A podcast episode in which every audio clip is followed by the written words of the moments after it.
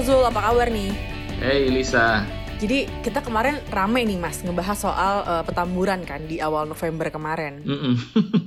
Waktu itu Mas Azul sempat bilang, jadi apa yang dilakukan oleh pemerintah itu adalah post factum. Jadi nggak mengubah keadaan bahwa kerumunan tuh udah terjadi gitu. Nah sekarang yang kita nggak nyangka nih mas, nih post factumnya berlarut-larut sampai jadi berkembang uh, jadi kasus penembakan anggota FPI. Gimana nih mas tanggapannya? Iya kan bener ya, kita ngobrolin itu di awal November ya. Iya. Kita udah bilang waktu itu, sebetulnya pemerintah punya kesempatan dan punya kemampuan untuk mencegah kerumunan itu terjadi. Mencegah kerumunan penyambutan di bandara, mencegah kerumunan di petamburan, yaitu acara Maulid Nabi dan pernikahan dari Bapak Muhammad Rizik Sihab. Kayak gitu kan? Tapi itu kan ya. berlangsung terus. Jadi semua aparatur, saya nggak mau bilang aparatur pemerintah pusat atau pemerintah daerah ya, kan eh, masyarakat kita senang banget tuh memilah-milah gitu kan. Ini kan mestinya DKI yang jalanin gitu. DKI-nya nggak jalan, nah, kan selalu gitu. Nah saya, saya kira coba aparatur pemerintah, penyelenggara negara di pusat maupun daerah tidak mau atau tidak berhasil mencegah kerumunan itu terjadi. Yang kemudian terjadi adalah kita sibuk setelah kerumunannya, gitu. Negara tidak boleh absen, kan gitu bahasanya tuh. Ya.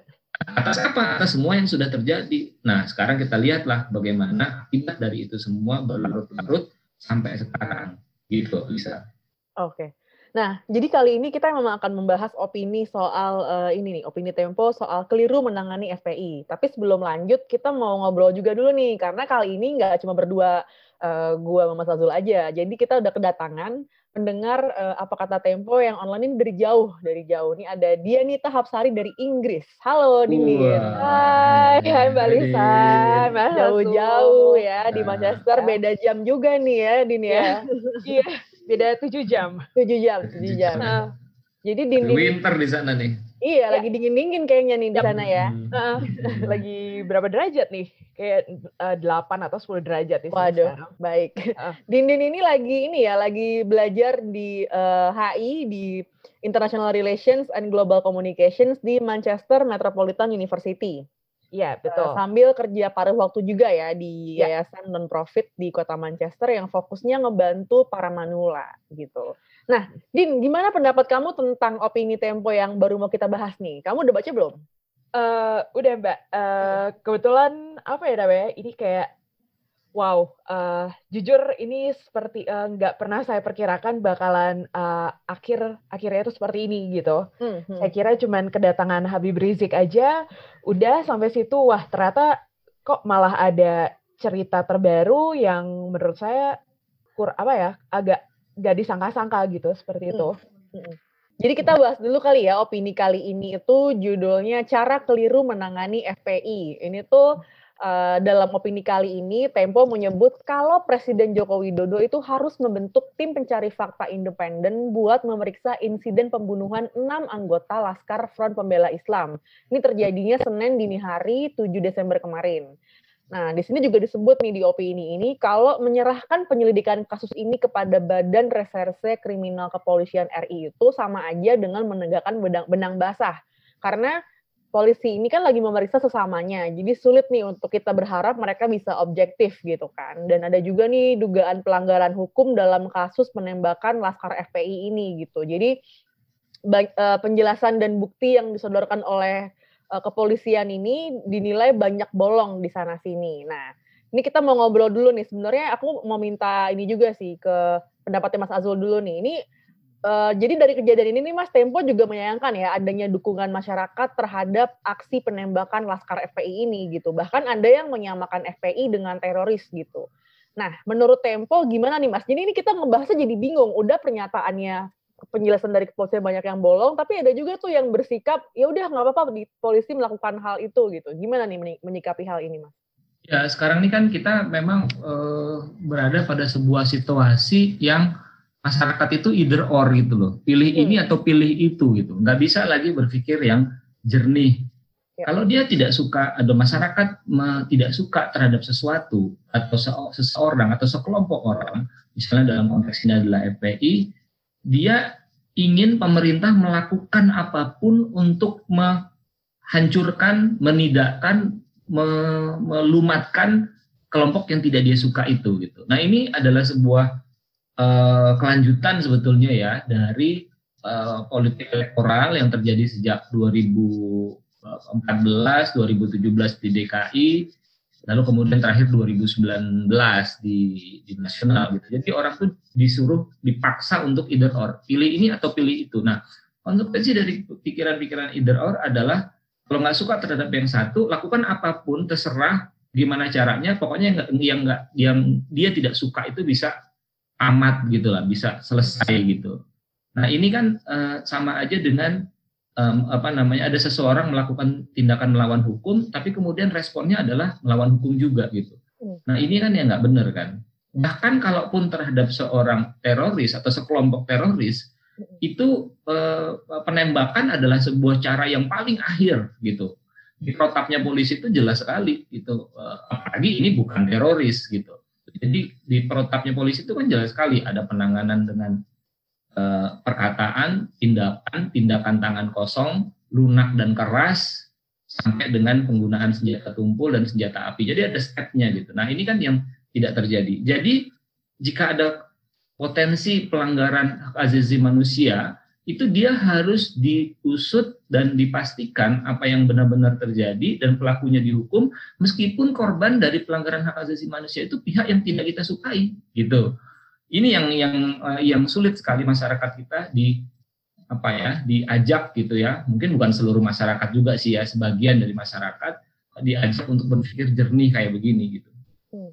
Mungkin awalnya aku mau nanya dulu nih mas, pernyataan dari kepolisian yang mana nih mas yang disebut bolong sana sini soal penembakan, gimana temuan redaksi? Uh, kan penjelasannya kepolisian adalah terjadi serangan terhadap uh, polisi ya, di jalan tol itu sehingga akhirnya polisi mengambil tindakan-tindakan yang uh, terukur gitu ya yang kalau bahasanya Kapolda adalah tegas dan terukur sampai enam orang itu uh, ditemukan meninggal gitu. Nah, Tempo menurunkan tim investigasinya pergi ke lapangan wawancara dengan uh, saksi mata, dokter, uh, petugas forensik dan menemukan memang beberapa terjadi beberapa kejanggalan.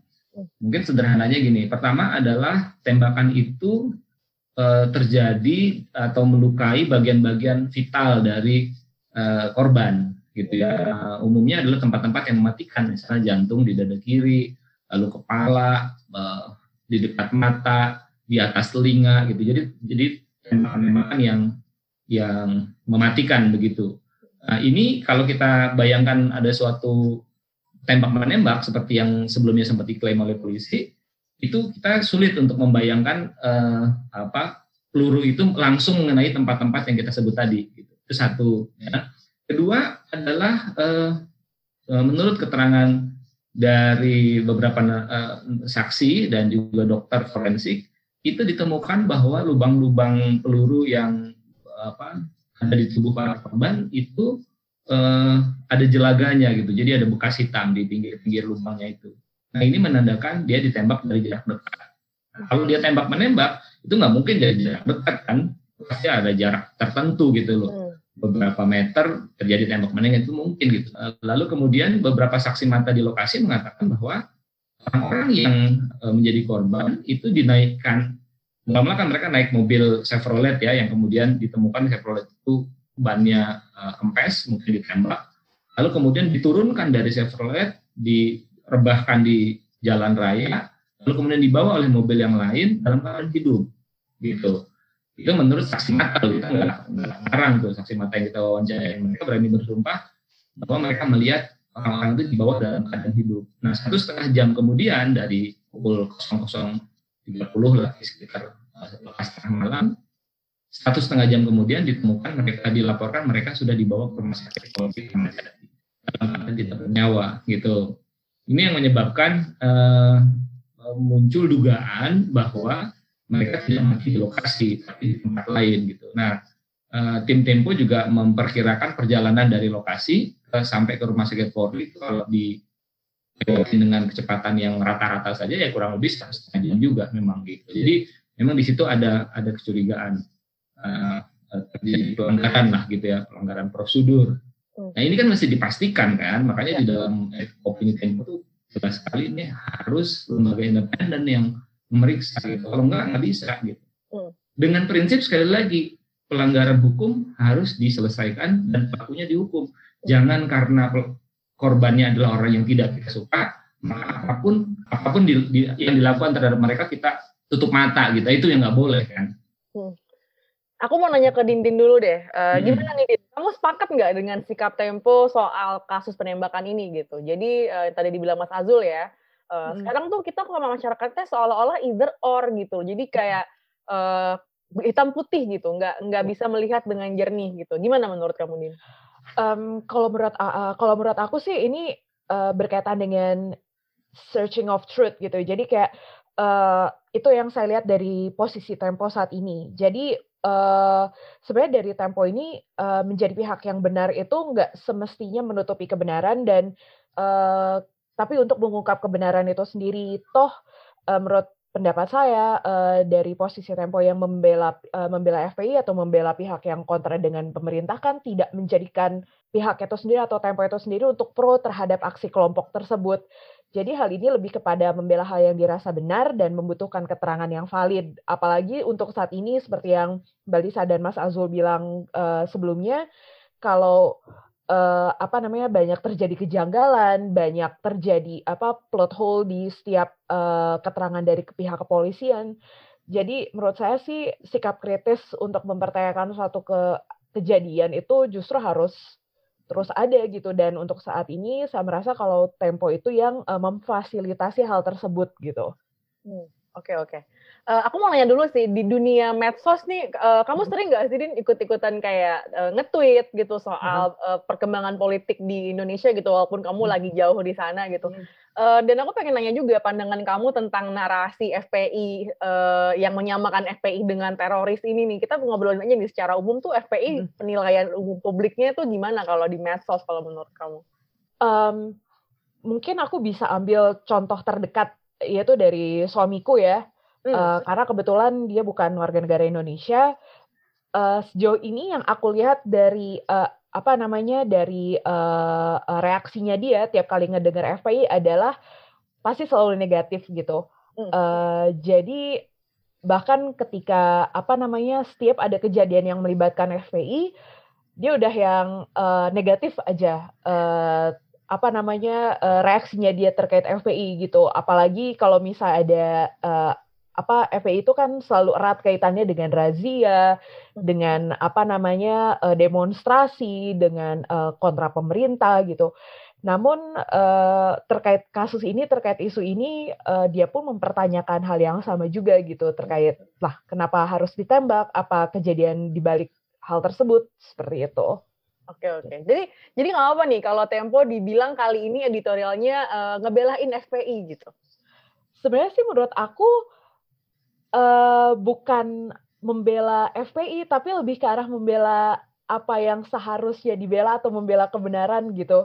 Ini hmm. agak-agak klise sih, agak-agak uh, superhero atau seperti apa, tapi menurut aku ini lebih ke arah kayak, oh ini harus diungkap tuntas. Kenapa? Yeah. Karena kalau misalnya isu ini tidak dibuka senetral sebaik mungkin, saya pribadi ya, saya pribadi menurut pendapat saya, saya khawatir sih kalau ini bakalan uh, kasusnya bakal melebar ke mana-mana dan bahkan akan ada mosi nggak percaya sama pemerintah, hmm. sama kredibilitas pemerintah ataupun kepolisian seperti itu sih.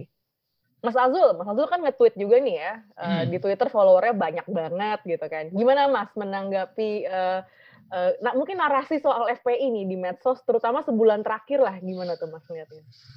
Iya, memang itu yang saya yang di yang terjadi kan uh, uh, di media sosial juga di WhatsApp grup sebetulnya ya. Ini oh, uh, group, ya. amazingly itu gue pernah cerita sih bahwa di handphone gue itu kira-kira ada 30 sampai 40 PA grup yang gue ikut dan gue merasa sayang untuk gue nggak untuk gue uh, banyak banget mas benar mungkin lebih kali ya dan uh, dan gue ikut di dua kelompok itu Lis gitu. Oke, okay. jadi lo, lo dapet di tengah-tengah nih mas. Gue dapet dan dan dan gue pasif. Umumnya gue pasif ya. di situ kecuali gue ditanya ya. Di hmm. beberapa grup bahkan mereka tidak sadar bahwa gue di situ. Gitu. Tapi gue menyerap ya, gue menyerap dan dan gue lihat betul keterbelahan masyarakat itu dalam uh, sosial media atau WA group gitu ya. Yang satu uh, dalam kasus FPI itu melakukan uh, apa exaggerated gitu sesuatu bahwa FPI dengan Habib Rizik itu adalah ulama dengan segala embel-embel besarnya sehingga perlakuan bu, yang mereka anggap buruk dari negara terhadap dia dianggap sebagai sebuah kesewenang-wenangan di pihak yang lain ada kelompok yang sebalik berpendapat sebaliknya gitu dan itu berimplikasi pada sikap-sikap mereka uh, terhadap peristiwa penembakan terhadap enam uh, simpatisan FPI ini pendukung Habib Rizik ini gitu. Nah ini juga sebenarnya menarik bahwa kemarin itu di WA Group lagi-lagi itu beredar uh, dua foto yang menggambarkan uh, papan bunga. Sekarang ini kan lagi rame betul papan bunga ya. Apa-apa pakai papan bunga gitu kan. nah, mas, itu ekonomi ekonomi itu mas menjaga ekonomi kerakyatan ya. Ya, ya setuju deh gitu. Jadi kalau kita lewat tuh dia di Jakarta di depan Komdak di. Semanggi ya. itu penuh dengan papan bunga berisi ucapan selamat dan dukungan kepada kepolisian yang dianggap berani mengambil tindakan tegas terhadap FPI gitu. Nah, kita udah nggak tahu lagi apakah ini dikirimkan masyarakat secara volunteer, dimobilisir atau apa kita udah nggak tahu lagi dan rasanya sudah nggak penting gitu. Nah, yang gue mau cerita adalah uh, beredar di WA Group dua papan bunga yang memberikan ucapan selamat kepada Tempo atas liputan yang terjadi akhir-akhir ini gitu uh, di majalah maupun di koran dengan pengirim disebut sebagai uh, mereka yang terafiliasi lah dengan uh, Pembela Islam gitu apa okay. saya lupa nama pengirimnya gitu tapi ini kan seperti sebuah anomali gitu ya kayak bandul yang bergerak karena dua tahun yang lalu Tempo baru saja di demo habis-habisan kasus kartun gitu kan dan yeah. bukan di YouTube aja masih banyak tuh yeah. Iya. uh, video-video bagaimana saya harus deal dan berhadapan dengan kelompok-kelompok protes gitu jadi uh, di satu pihak saya tuh uh, ya lucu di satu pihak juga sedih gitu bagaimana masyarakat bisa swing dan ya itu tadi either or aja gitu. Jadi dari sisi yang kiri maupun yang kanan dua-duanya either or gitu. Jadi tidak melihat esensinya lagi gitu. Padahal yang namanya uh, tindakan di luar hukum gitu ya tindak uh, extrajudicial killings ya kalau itu mestinya diusut tanpa kita memper, menimbang siapa korbannya gitu. Jadi perilakunya itu mesti diusut dengan tegas pelakunya dihukum karena itu bisa terjadi pada siapa pun gitu hari ini barangkali terjadi pada pihak yang kita tidak suka. Besok-besok itu bisa terjadi pada pihak yang kita suka loh. Ya, ya kan? Kalau bandul politiknya berubah gitu. Hmm. Jadi perilakunya itu yang mesti kita kita kritik. Ya. Gitu.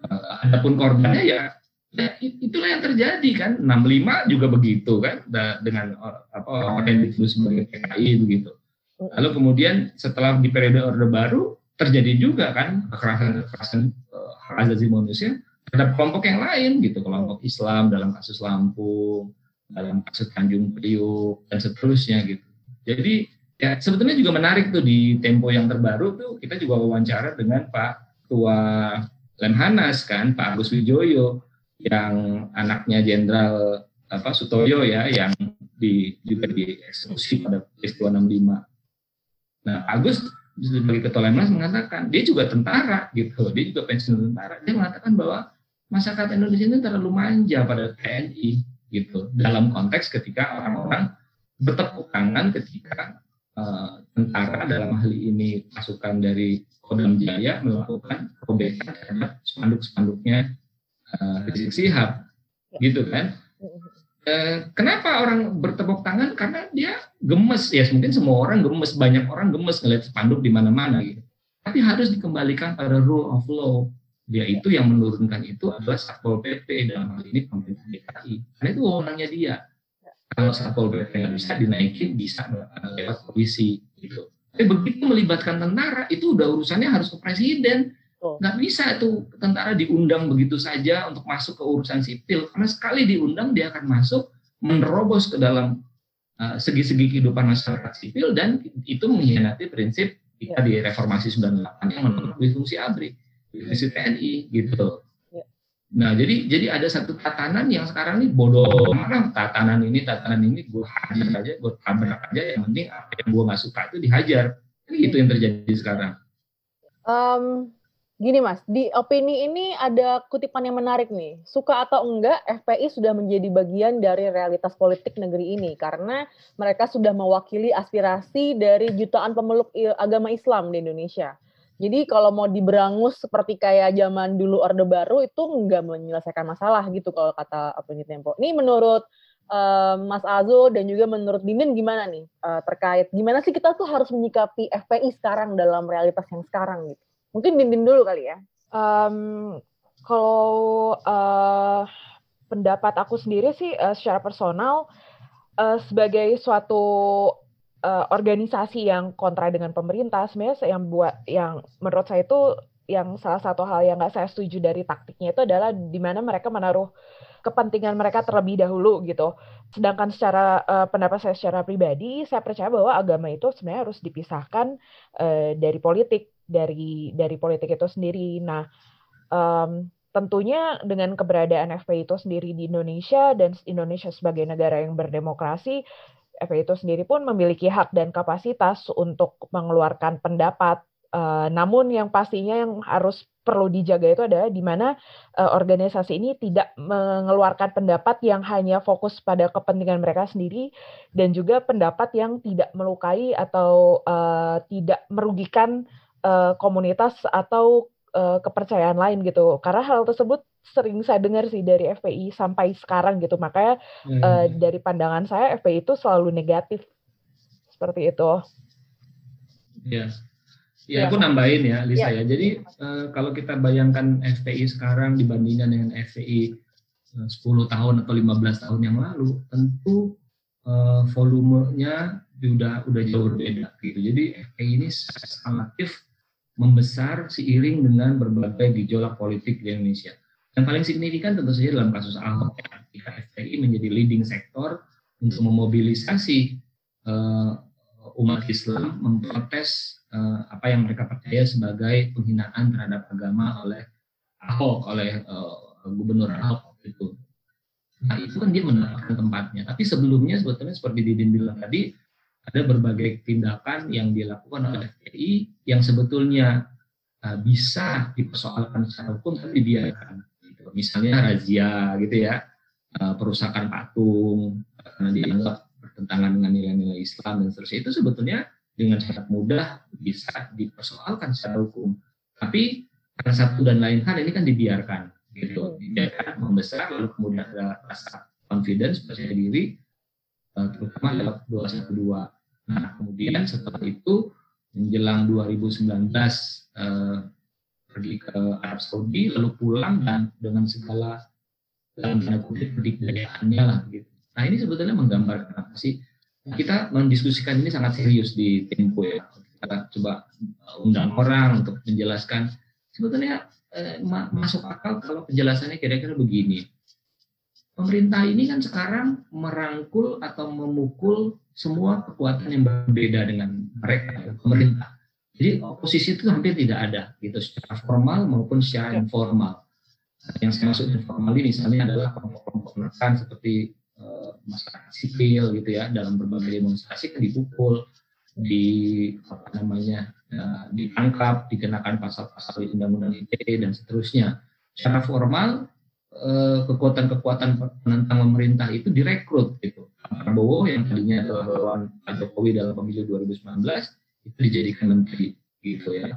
Maruf Amin yang ketua MUI dan salah satu tokoh penting dalam peristiwa 212 sudah dijadikan wakil presiden. Jadi cara berpikirnya pemerintah adalah cerita cara berpikir yang melihat dalam kacamata yang terbatas gitu. Jadi jangan pendek gitu. Kalau ada lawan, maka kita ajak aja supaya tidak jadi batu sandungan kemudian hari.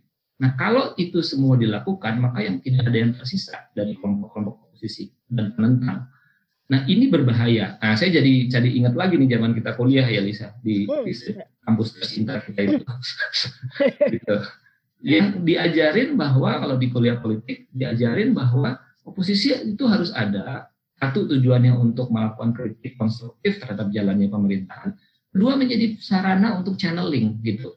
Jadi ketidaksukaan itu di channeling, disalur lewat kekuatan oposisi. Lalu mereka bisa berdebat di parlemen maupun di luar parlemen gitu. Jadi ada sesuatu yang konstruktif. Nah, dengan dirangkul dan dipukul uh, oposisi itu uh, akhirnya tidak ada oposisi dan seorang Muhammad Rizik kemudian menjadi representasi dari itu semua. Saya berdiskusi dengan banyak sekali teman-teman dari kelompok-kelompok agama maupun kelompok-kelompok profesional yang pandangannya adalah berbeda menurut saya dibandingkan 5 atau 10 tahun lalu terhadap kehadiran FPI. Nah, sekarang ini sudah mulai muncul pikiran bahwa uh, FPI adalah sebuah kelompok yang punya hak konstitusional, lalu kemudian dilemahkan dan dipukul, dan hal itu terwujud dalam kriminalisasi mereka sebutnya terhadap uh, Rizik Sihab. Gitu loh. Jadi Rizik Sihab kemudian menjadi sosok yang mewakili kemarahan orang yang harusnya bisa disalurkan lewat saluran oposisi. Nah ini kan agak menyedihkan sebetulnya ya pandangan-pandangan yang sepotong dan pendek itu gitu. Jadi sebetulnya Eh, ahli-ahli politik sejarah sudah mengatakan sudah mengajarkan kepada kita tentang perlunya checks and balance gitu. Jadi kalau semua semuanya mau disuruh seragam satu pendapat demi satu tujuan tertentu, misalnya pembangunan dan keberhasilan ekonomi, ada satu harga yang mesti dibayar, yaitu munculnya orang-orang seperti Muhammad Rizik Sihab. Gitu. Uh, tapi bukannya uh, oke okay, uh, dari pihak FPI sendiri ini adalah merupakan pihak oposisi pemerintah. Namun pertama uh, yang erat kaitannya dengan mereka adalah kegiatan yang radikal. Yang kedua adalah mereka hanya uh, membela satu uh, satu paham saja yaitu paham uh, umat Islam sehingga dari pihak-pihak oposisi lain yang mungkin berasal dari agama atau suku lain merasa tidak terwakili. Nah, menurut pendapat Mas Azul sendiri itu seperti apa? Ya, kelompok-kelompok yang membawa aspirasi atau kepentingan kelompok atau golongannya itu boleh-boleh saja dan uh, eh, FPI sebenarnya bukan satu-satunya kan uh, dan Islam bukan satu-satunya kelompok juga gitu banyak dan juga ada gitu. Dari suku-suku ya misalnya memperjuangkan keberadaan satu suku tertentu keyakinan tertentu itu ada. Tentu dengan variasi besar dan kecil ya ada yang gede ada yang kecil. Yang tidak boleh adalah kalau dia memperjuangkan aspirasinya itu dengan melawan hukum. Jadi kata kuncinya adalah melawan hukumnya gitu. Aspirasinya se, se, se, se tidak setuju apa pun kita dengan dia gitu ya, dengan pendapat-pendapat itu yang bisa kita lakukan adalah mengcounter dalam diskurs diskursus sosial gitu dalam dalam perdebatan gitu. hanya sampai situ aja kita juga nggak boleh menyerang dan melakukan tindakan melawan hukum terhadap dia seperti dia juga bisa melakukan tindakan melawan hukum terhadap yang lain. Nah yang terjadi dengan kelompok ini adalah dia melakukan pelanggaran hukum tapi dibiarkan. Gitu. Nah ini kan yang sudah kita sering bahas razia terhadap kafe yang mereka menjual minuman keras gitu. Itu mesti dikembalikan kepada kepada hukum gitu. Apakah di kawasan itu memang tidak boleh menjual minuman keras? Kalau tidak boleh menjual minuman keras, mestinya dia dihukum lewat pemerintah, kan gitu. Tapi dia tidak boleh dirazia loh, nggak boleh dia diacak-acak, dipukul-pukul. Kalau ada yang melakukan itu, maka dia harus dihukum juga. Gitu. Jadi keywordnya adalah pelanggaran hukum siapa pun uh, apa namanya uh, organisasinya atau orangnya gitu. Okay. Gitu Din. Oke, okay. thank you Mas. Oke. Okay. Uh, eh, ini sebelum kita tutup diskusi kali ini mungkin kita mau ngomongin ini dulu kali ya soal komunikasi nih karena berkali-kali nih Tempo uh, menyebut nih kalau uh, ini tuh sebenarnya uh, cerminan dari buruknya komunikasi politik nih dari istana saat menghadapi waktu Rizik kemarin pulang ke Indonesia gitu. Nah aku mau nanya ke Dindin dulu nih kan uh, kalau dari segi uh, komunikasi publik ya komunikasi politik gitu ya ini tuh buruknya di mana nih salahnya komunikasi dari istana menurut kamu Din? Um, kalau menurut pendapat saya sepertinya uh, apa namanya tidak ada proper communication and order gitu antara instansi pemerintah sehingga ada error action gitu. Jadi antara pemerintah uh, pusat hmm. dan kepolisian itu seperti nggak sinkron gitu antara uh, apa yang pemerintah mau dan apa yang harus dilakukan gitu. Makanya um, itu menurut pendapat saya makanya banyak terjadi kesalahpahaman Uh, dan seperti yang di-share juga di Tempo, uh, di apa kata Tempo beberapa minggu yang lalu gitu, um, kayak sepertinya dengan apa namanya dengan pemecatan dari kepolisian, dengan adanya teguran dari presiden, itu jadi salah satu bukti kalau apakah uh, apa namanya apakah tindakan seperti ini tidak pernah dibicarakan sebelumnya apakah tidak ada apa namanya uh, pembahasan uh, dalam penanganan Habib Rizik sebelumnya gitu. Jadi ini sepertinya kayak nggak ada tidak ada atau malah tidak ada komunikasi sama sekali gitu antara pemerintah dan instansi-instansi terkait gitu. Oke, Mas Azul ada tanggapan Mas? Uh, lebih dari sekedar uh, buruknya komunikasi, ke, kalau kami di Tempo menilai in, ini adalah buruknya identifikasi persoalan gitu. Jadi uh, pemerintah gagal mengidentifikasi masalah sehingga uh, apa yang tidak kita harapkan itu terjadi. Ingat ya dulu kita pernah nulis panjang di awal November ya. edisi cover story-nya Tempo juga menulis tentang bagaimana negara dalam hal ini Kementerian Koordinator Hukum dan Politik itu melakukan rapat dan menyimpulkan bahwa uh, peristiwa penyambutan terhadap Habib Rizik Sihab di Bandara Soekarno Hatta itu tidak akan gede dan karenanya um, tidak perlu dilakukan pengamanan yang berlebihan gitu. Yang terjadi kita tahu gede banget gitu ya. Uh, bahkan memenuhi jalan tol dan membuat sejumlah penerbangan terganggu. Gitu. Jadi dalam hal itu saja uh, salah membaca identitas salah mengidentifikasi persoalan. Setelah itu saya ketemu dengan beberapa uh, aparat penegak hukum itu yang mengatakan bahwa loh kami sebetulnya sudah melakukan persiapan-persiapan tapi perintahnya adalah jangan lakukan tindakan yang berlebihan. Jadi mereka menahan diri. Nah ini tentu bisa dianggap sebagai apologi ya karena mereka di, diberhentikan. Tapi yang mau saya katakan adalah salah identifikasi gitu. Hmm. Nah, okay. Begitu juga eh, apa ketika terjadi kerumunan di Petamburan. Hmm. Nah, itu kan sebetulnya ketahuan. Itu tidak terjadi ujuk-ujuk. Ada pidato yang mengajak hadir. Kalau dalam keadaan begini, logika manajemen sederhana apa sih? Kan kita harus mengidentifikasi siapa sebetulnya yang paling berwenang untuk mencegah kerumunan itu terjadi. Ya. Nah, dalam ini adalah Satpol PP. Bosnya Satpol PP itu siapa sih? Bosnya Satpol PP adalah Gubernur DKI. Apakah pemerintah DKI mau melakukan itu semua? Kalau tidak mau melakukan, memangnya pemerintah DKI itu tidak punya atasan? Punya dong, dia punya atasan. Atasannya adalah Menteri Dalam Negeri secara Betul bahwa dia memang dipilih langsung oleh ada di dalam pilkada. Tapi dalam operasional sehari-hari dia bisa dikontrol dan dia bisa uh, dikoordinasikan oleh Menteri Dalam Negeri. Atasan Menteri Dalam Negeri siapa? Ya Presiden. Gitu. Jadi mestinya kan diambil satu langkah komando tertentu untuk membuat kerumunan itu tidak terjadi. Nah, ini yang kita sebut di awal diskusi sebagai ya. pemerintah kemudian melakukan tindakan-tindakan post factum gitu.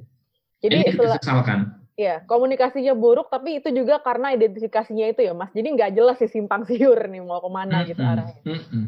Tapi uh, melihat apa namanya uh, sepak terjang mereka uh, dan mulai radikal dan saya juga melihat begitu banyak kelompok-kelompok HTI sekarang beralih membela uh, apa meng, uh, mendukung FPI. Apakah seharusnya FPI itu dibubarkan atau seperti apa idealnya? Uh, pembubaran FPI atau misalnya ada rencana atau usulan pembubaran FPI hanya bisa dilakukan lewat prosedur yang benar yaitu pengadilan gitu. Jadi nggak bisa tuh pemerintah main main bubarin begitu saja. Ingat bahwa kebebasan berserikat dan berkumpul itu di, diatur bahkan oleh konstitusi. Di undang-undang dasar loh yang melindungi masyarakat kita untuk berserikat dan berkumpul. Tapi kan kita bisa bilang tapi berserikat dan berkumpul untuk melakukan hal-hal yang melawan hukum tindak pelanggaran hukumnya gitu loh. Bukan organisasinya. Nah kalau organisasinya mau dibubarkan dia harus lewat pengadilan. Nanti pengadilan yang akan menentukan. Dia akan memanggil saksi, saksi ahli, ahli hukum, ahli sosiologi, ahli politik. Sehingga dia hakim punya pengetahuan yang cukup untuk mengambil satu tindakan tertentu gitu. Uh, ini yang dulu kita sayangkan ketika pemerintah melakukan tindakan seperti ini pembubaran tanpa melalui hukum terhadap HTI kita tahu bahwa HTI itu punya kantor yang sangat kantor yang sangat besar di Inggris tempat yeah. di mana sekarang dia itu bermukim gitu. Dia yeah. punya punya punya uh, headquarter atau kantor besar di di London gitu. Sebuah negara yang tidak kita bukan demokrasinya gitu. Tapi dia dia lindungin gitu. Karena dia mau macam-macam di sana itu pasti akan ditindak gitu.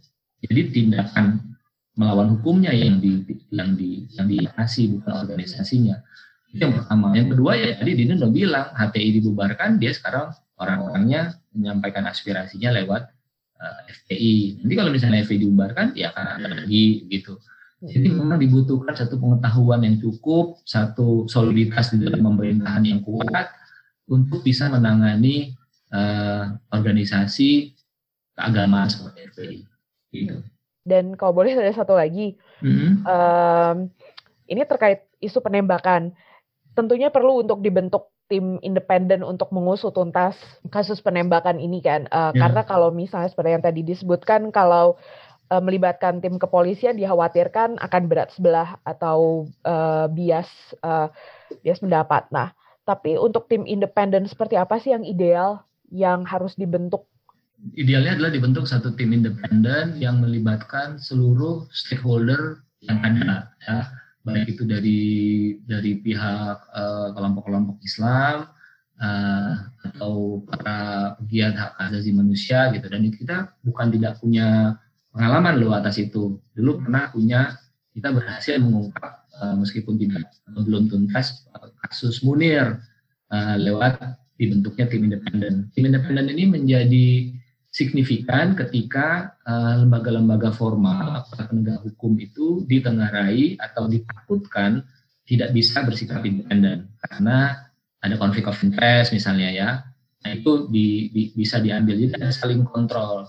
Nah, e, berkaca dalam kasus Munir misalnya itu signifikan sekali gitu. Belakangan bisa ditemukan ditemukan setelah sebelumnya e, apa tercecer atau terselip di antara berbagai kepentingan politik yang ada, tidak bisa di, bisa diungkap gitu. Nah, kalau ini bisa dilakukan sangat baik dalam kasus uh, penembakan simpatisan FPI ini tentu saja di sini dibutuhkan uh, kenegarawanan ya, ke kepemimpinan ya, terutama dari presiden untuk menegakkan berani menegakkan hukum betapapun korban adalah pihak yang barangkali dianggap sebagai mungkin dianggap sebagai sesuatu yang yang mengganggu jalannya uh, pemerintahan gitu tapi nggak bisa nggak dan menurut menurut kami di Tempo jangan pernah berpikir bahwa pembentukan tim independen itu akan hanya menambah kegaduhan gitu ah kita kan lagi berhadapan sama COVID, kita kan sedang struggling dengan ekonomi, jangan menambah kegaduhan baru.